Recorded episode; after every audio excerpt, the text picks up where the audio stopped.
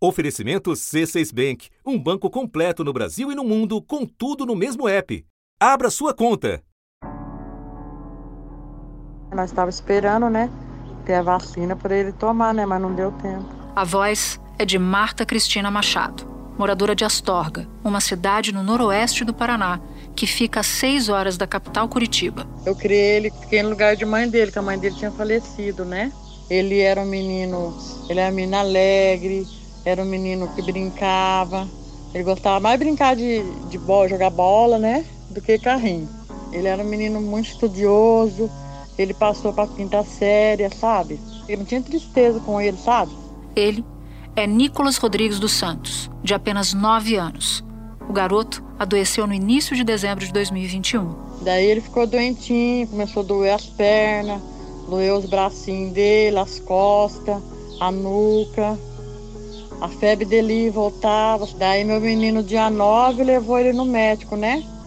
Daí o médico pegou e falou, pegou e passou a moxilina para ele tomar e passou para ele cetamol e mandou ele embora, né? Mandou meu menino vir embora com ele. Dois dias depois, ainda com sintomas, Nicolas foi levado ao hospital. Dia 11, voltei com ele no hospital de novo. Daí o médico falou assim, ó, ó, vó, é, nós, vai, vai internar ele, daí internou o menino, daí fizeram o exame da raio-x nele, fizeram exame de sangue, de urina, fez inalação três, quatro vezes inalação nele, colocaram é, o balão de oxigênio, ele estava sentindo falta de ar, o raio-x deu mancha nos pulmões, sabe? É tudo sintoma da Covid, entendeu? Eles não fizeram o exame da Covid no menino, né? O diagnóstico para a doença veio só sete dias mais tarde. O médico clínico geral fez a nutração nele, deu apendicite, né, nele, estava inflamado. Daí o médico clínico geral pegou e caminhou ele urgente pro HU. Daí o HU lá fez um exame nele, deu um exame, deu Covid no menino, operaram o menino lá. Com a piora no quadro, Nicolas precisou ser transferido de hospital. Levaram ele depois lá para Santa Casa. Lá na Santa Casa, eles fizeram, né, tudo que pôde, né, eles fizeram. Eles pegaram, colocaram balão de oxigênio. Depois daí ele estava sem falta de, sentindo falta de ar, né? Pegaram, teve que entubar ele. Tava fraco também, né? Daí o, o oxigênio não estava indo pro cérebro, sabe? Daí deu morte cerebral, né? Mas foi por causa da Covid que ele faleceu. A morte cerebral de Nicolas foi confirmada no dia 26 de dezembro, um dia depois do Natal. E o garoto que sonhava virar bombeiro partiu sem poder abrir os presentes que a sua família havia escolhido com tanto carinho. Ele ganhou uma bicicleta, sabe? Tava tudo feliz. Ele tinha pedido de Papai Noel, né? Ele ganhou presente, as coisinhas dele, tadinho, nem chegou a usar as coisinhas que ele ganhou. Para mim nada tá fácil, sabe? Que, nossa, eu convivi com ele, cada cantinho que eu, eu, eu olho aqui, parece que eu tô vendo ele, sabe? É Deus tá dando força para mim, sabe? Porque tá sendo muito difícil. Ele é uma das vítimas da doença para a qual já há vacina e que hoje mais mata crianças no Brasil.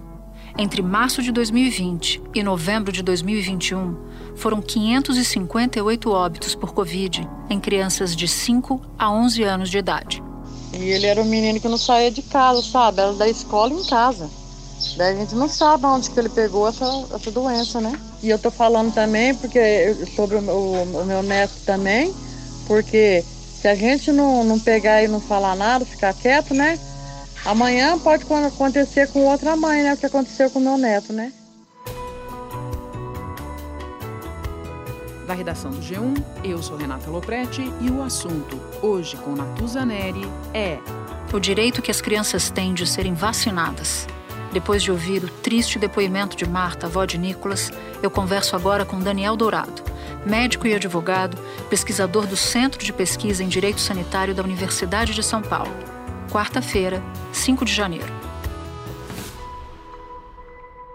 Daniel, no começo desse episódio, a gente ouviu o depoimento de uma avó que perdeu o neto para a Covid. O Nicolas morreu dez dias depois de a Anvisa liberar a aplicação de doses da Pfizer em crianças de 5 a 11 anos.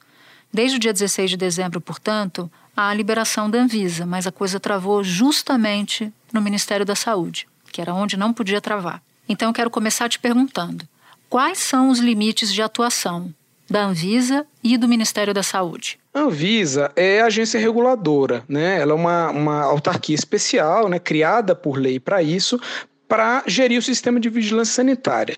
No que diz respeito ao que a gente está falando de autorização de vacinas e de outros medicamentos, o que a Anvisa faz é o chamado registro, né? É, é uma aprovação, ou seja, ela vai verificar se aqueles requisitos necessários para que aquela substância, né, a que se quer atribuir o status de medicamento ou de tratamento, ela preencha esses requisitos. Então, o que a Anvisa vai dizer, olha, isso é uma vacina, é uma vacina autorizada para uso em tais e quais situações, para tal e qual faixa etária. Então, o que a Anvisa faz é justamente é, reconhecer a vacina como válida para ser usada no Brasil. A Anvisa levou em conta o resultado da vacinação de crianças com imunizantes da Pfizer nos Estados Unidos, Reino Unido, Alemanha, França, Espanha, Coreia do Sul, Austrália e Holanda. A China começou em junho a vacinação de crianças a partir de 3 anos de idade.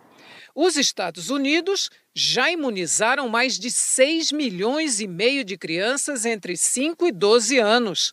Em pelo menos 16 países, crianças estão sendo imunizadas contra a Covid. Milhares de páginas de documentos foram analisadas pelos técnicos.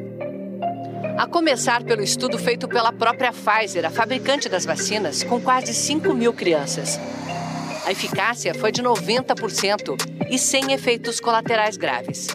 A decisão de autorizar o uso de vacinas para crianças a partir de 5 anos teve o apoio das sociedades brasileiras de infectologia, pediatria, imunologia, imunizações e pneumologia. A partir daí, a vacinação em si né, é política pública. E quem vai definir política pública é o Poder Executivo propriamente dito. No caso, nós estamos falando do Sistema Único de Saúde, do SUS, nas suas esferas de governo. Então, nós temos na esfera federal o Ministério da Saúde, que é o gestor nacional do SUS. Então, a política de vacinação, a política nacional de vacinação, ela já era antes da Anvisa e continua sendo uma atribuição, uma competência do Ministério da Saúde. O governo propõe que a vacina só seja aplicada caso os pais assinem um termo de consentimento e apresentem um pedido médico.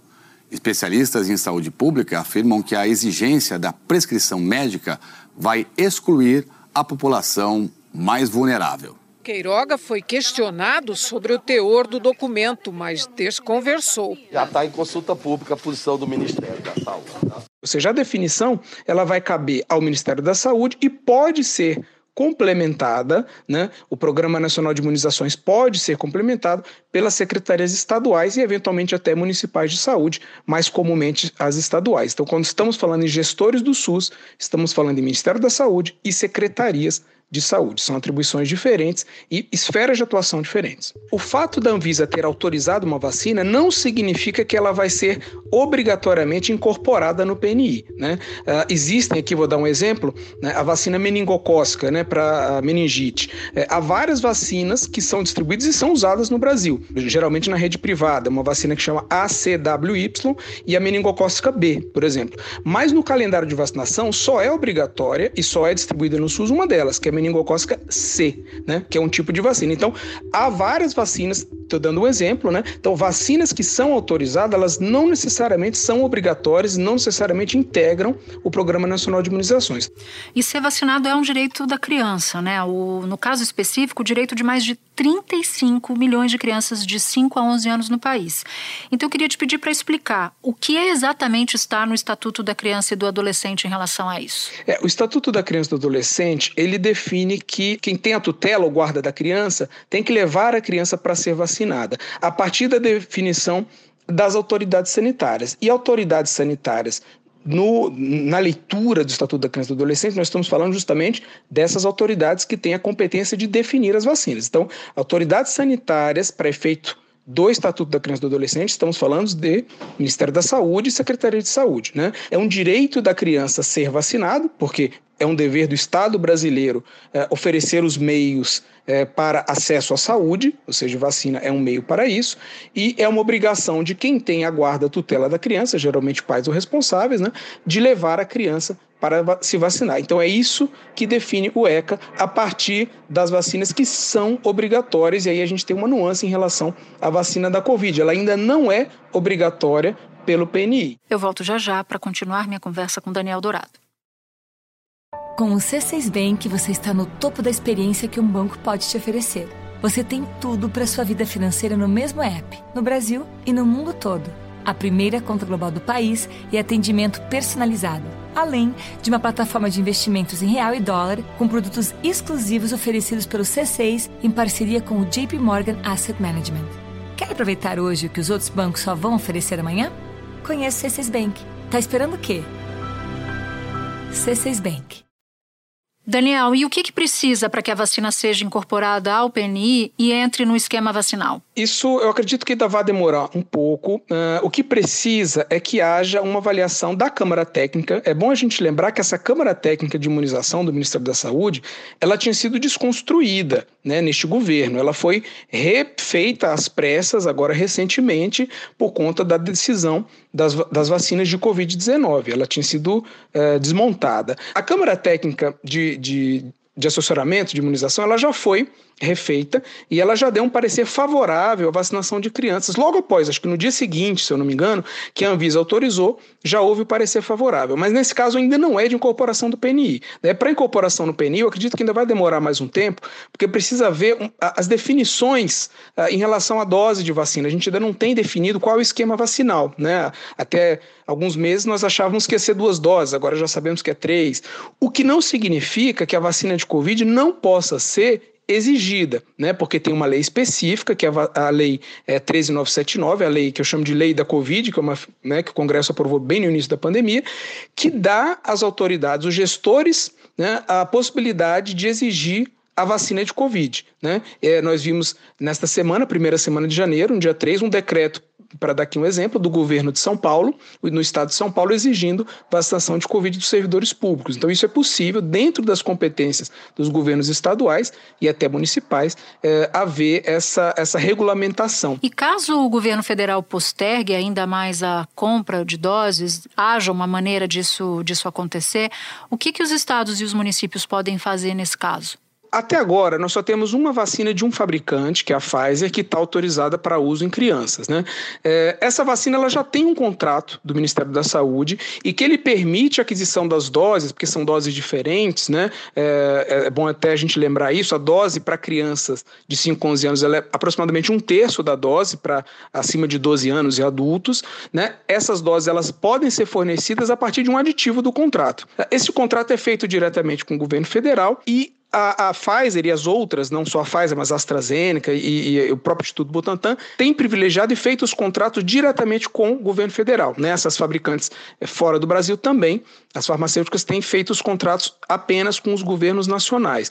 Então, uma possibilidade que seria, em tese, dos estados, que seria comprar direto, né? ela não vai acontecer pelo fato de não estar sendo vendido diretamente para os estados. Então, o que os estados precisam fazer é cobrar politicamente o Ministério da Saúde para buscar essas doses. A gente sabe que uh, o Ministério da Saúde demorou muito para fazer isso, desde que a, a, Pfizer, no caso, pediu autorização lá em meados de novembro, o Ministério da Saúde já poderia ter se adiantado, porque já estava vendo outras agências reguladoras do mundo já autorizando a vacina, já tinha sido autorizada nos Estados Unidos, na Europa, ou seja, era esperado que fosse autorizado, né? Uh, e o Ministério da Saúde não fez isso. As mortes de crianças e adolescentes por Covid são 0,4% do total no Brasil.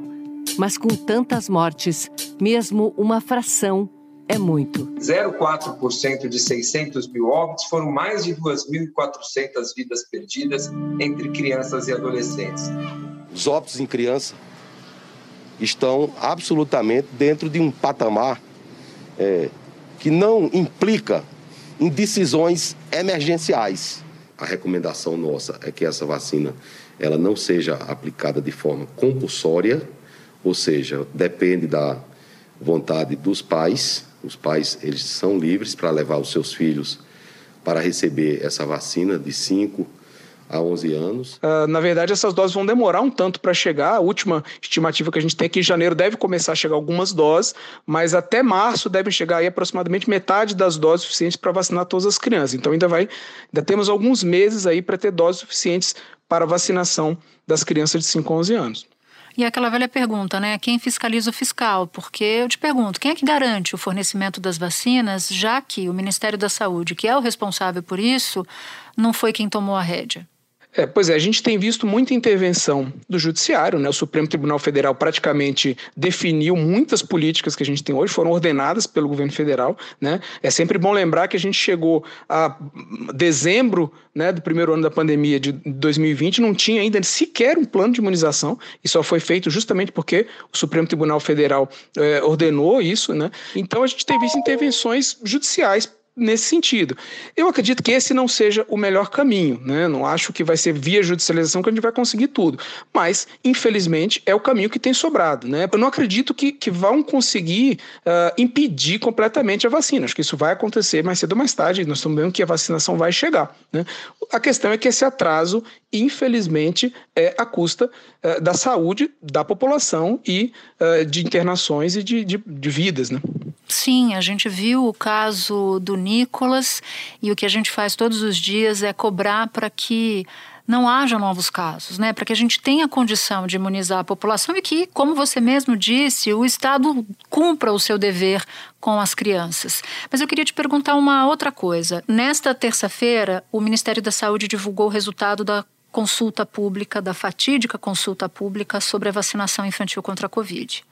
Bom, a gente viu que a maioria dos participantes se posicionou contra a obrigatoriedade de receita médica para vacinar crianças, mas também, segundo o Ministério da Saúde, a maioria se posicionou contra a obrigatoriedade de vacina para essa faixa de idade, de 5 a 11 anos. Na sua avaliação, o que, que significam esses números?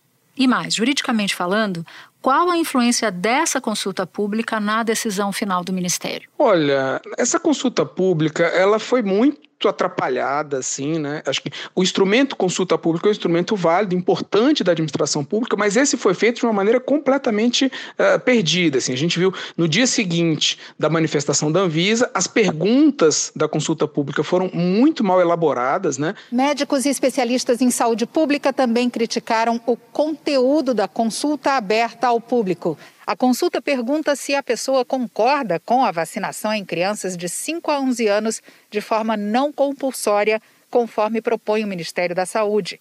Pergunta se o participante concorda com a não obrigatoriedade da apresentação de carteira de vacinação para que as crianças frequentem as escolas ou outros estabelecimentos comerciais. Abertas ao público de uma maneira ruim, assim, né? O formulário tinha limitação de número de participantes. Então, assim, é uma amostragem que a gente não tem como considerar muito bem, a não ser que venha ali algum elemento de alguma sociedade que não vai aparecer, porque isso já foi feito. A própria Anvisa já tomou esse cuidado de receber eh, avaliações de várias sociedades médicas, sociedades de especialidade, da Associação eh, de Saúde Coletiva e assim por diante. Então, eh, não deve aparecer nada de novidade ali, a não ser esse número né, de pessoas que votaram ali, eh, enfim, é, querendo se manifestar. Mas a secretária extraordinária de enfrentamento à Covid, Rosana Leite de Mello, já adiantou que, ao contrário do que vinham defendendo o presidente Jair Bolsonaro e o ministro da Saúde, Marcelo Queiroga, a maioria é contra a exigência de prescrição médica para imunização de crianças de 5 a 11 anos.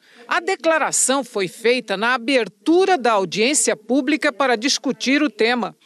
Tanto a consulta quanto a audiência públicas, depois da autorização da Anvisa, são inéditas. Não tem um grande valor, isso não vai vincular a administração, não é isso que vai definir se vai ou não fazer. Me parece que essa consulta foi mais uma maneira de, como eu falei, fazer um certo aceno, né, um, um movimento político do governo de fazer esse aceno para essa base, uma base pequena, né, ainda bem, o movimento antivacina no Brasil, ele não progrediu, uma parcela muito pequena da população, mas é essa parcela justamente que dá sustentação política ao governo governo. Então eles acenam para essa base, ao mesmo tempo que estão ganhando tempo, né? Contrariado, o presidente Jair Bolsonaro disse em suas redes sociais que queria divulgar os nomes dos responsáveis por essa decisão. Servidores da Anvisa já tinham recebido ameaças por causa da vacina para crianças. Em outubro, num e-mail enviado à agência, um homem ameaçava de morte os diretores. Eu pedi, né, extraoficialmente, o nome das pessoas que aprovaram a vacina para criança a partir de 5 anos. Nós queremos divulgar o nome dessas pessoas para que todo mundo tome conhecimento quem são essas pessoas, né? Poucos dias depois, um e-mail anônimo estendeu as ameaças a todos os funcionários da Anvisa, até os que servem cafezinho. Em relação à prescrição, é, não há sentido nisso, porque a, o PNI né, ou mesmo a incorporação de uma vacina pelo próprio Ministério da Saúde, é, ele supre a necessidade de prescrição individual. Né? Não há necessidade de prescrição individual para vacina, claro. a não ser em casos excepcionalíssimos, em que a pessoa tem uma condição de saúde é, especial, tem alguma doença é, né, que, que possa impedir ou indicar tal ou qual tipo de vacina. Né? Então não há necessidade de prescrição e já foi uma manifestação feita dos secretários estaduais de saúde, do próprio Conselho Nacional dos Secretários e de vários secretários estaduais que não vão cobrar. E a Secretaria Estadual de Saúde tem competência para isso. Segundo o levantamento do portal G1, o Distrito Federal e 17 estados já se posicionaram. Informaram que não pretendem exigir pedido médico para vacinar as crianças como defende o governo federal. O Conselho Nacional de Secretários de Saúde vem criticando possíveis exigências para vacinar o público infantil. A gente tem que facilitar o acesso das pessoas ao imunizante e não dificultar o acesso delas a isso. Só em São Paulo, o governo do estado calcula a vacinação para 4 milhões e meio de crianças. Foi até preparada uma carteirinha especial, colorida, com espaço para preencher os dados das duas doses. Então, eles têm autonomia para não exigir documentação nenhuma. Então, isso criaria uma burocracia desnecessária, né? dificultaria o acesso, porque as crianças, além de eh, ter que ir até o posto receber vacina, teriam que antes receber o atendimento médico, ou seja, criaria uma etapa a mais que não se justifica. Bom, dentro do lema confundir para governar, eu incluo o ministro Queiroga, quando disse assim como o presidente Bolsonaro, que não há urgência em vacinar crianças até 11 anos. E eu queria a sua avaliação sobre isso. Essa fala é, é uma falácia, porque, na verdade, é, em determinado momento, né, não houve priorização de crianças e, tinha uma razão de ser, né? Quando havia escassez de vacinas e por isso foram definidos grupos prioritários de vacinação, né, isso tinha uma razão de ser, que era vacinar primeiro aquelas pessoas que tinham maior risco de se contaminar, profissionais de saúde, por exemplo, e as pessoas que, sendo contaminadas, tinham maior risco de terem doenças graves e uh, sequelas e mortes. Ou seja, há vacinas disponíveis e há população de crianças para ser, ser vacinada. Ou seja, então não se justifica mais ele usar isso como argumento, dizer, ah, ah, não há emergência. Né? É, de fato, o que a gente tem agora são crianças não vacinadas que podem tanto se contaminar, embora seja uh, muito mais raro, ainda bem, né, do que nos adultos e idosos, as crianças também podem desenvolver crianças, uh, doenças graves uh, e não se justifica deixar as crianças vulneráveis havendo vacina, né? Uhum. e em segundo lugar, elas podem transportar o vírus. Mesmo as crianças tendo doenças leves, elas continuam podendo transportar o vírus. Daniel, e antes de terminar, eu queria te fazer uma última pergunta. Autoridades que demoram e que negligenciam a vacinação estão sujeitas a quais punições? Nesse caso, nós estamos falando de sanções uh, políticas. Nós não vamos conseguir enquadrar nesse momento específico uh, alguma sanção que não seja de natureza política. Por que eu digo isso? Uh, é uma decisão, como eu disse, de natureza eminentemente política. Uh, há um fundamento técnico aí, ou seja, nós já sabemos que a vacinação ela é segura e eficaz para a criança e nós já sabemos, como eu falei, que ela é necessária do ponto de vista sanitário e epidemiológico. A partir daí é uma definição de política pública e essa definição de política ela entra naquela esfera de discricionariedade do poder executivo. É, o que pode ser feito agora é uma sanção política, é em casos excepcionais, né? Eu quero dizer pressão política, eventualmente sanção por crime de responsabilidade, por negligência ostensiva, né? Como tem sido feito, por trabalhar contra né, as ações é, sanitárias. E é possível pensar futuramente em algumas ações que acredito que devem acontecer, ações de pedido de indenização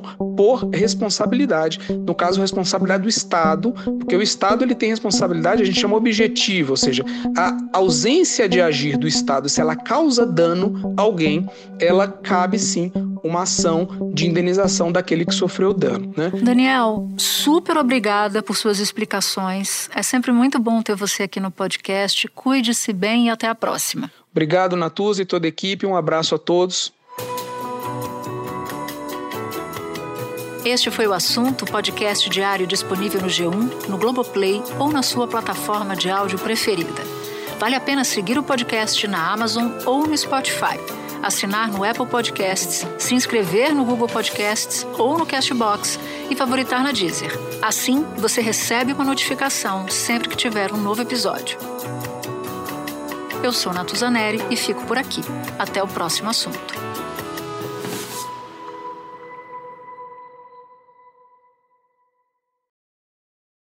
Você no topo da experiência financeira que um banco pode oferecer. Escolha um banco completo no Brasil e em qualquer lugar do mundo. Abra sua conta no C6 Bank.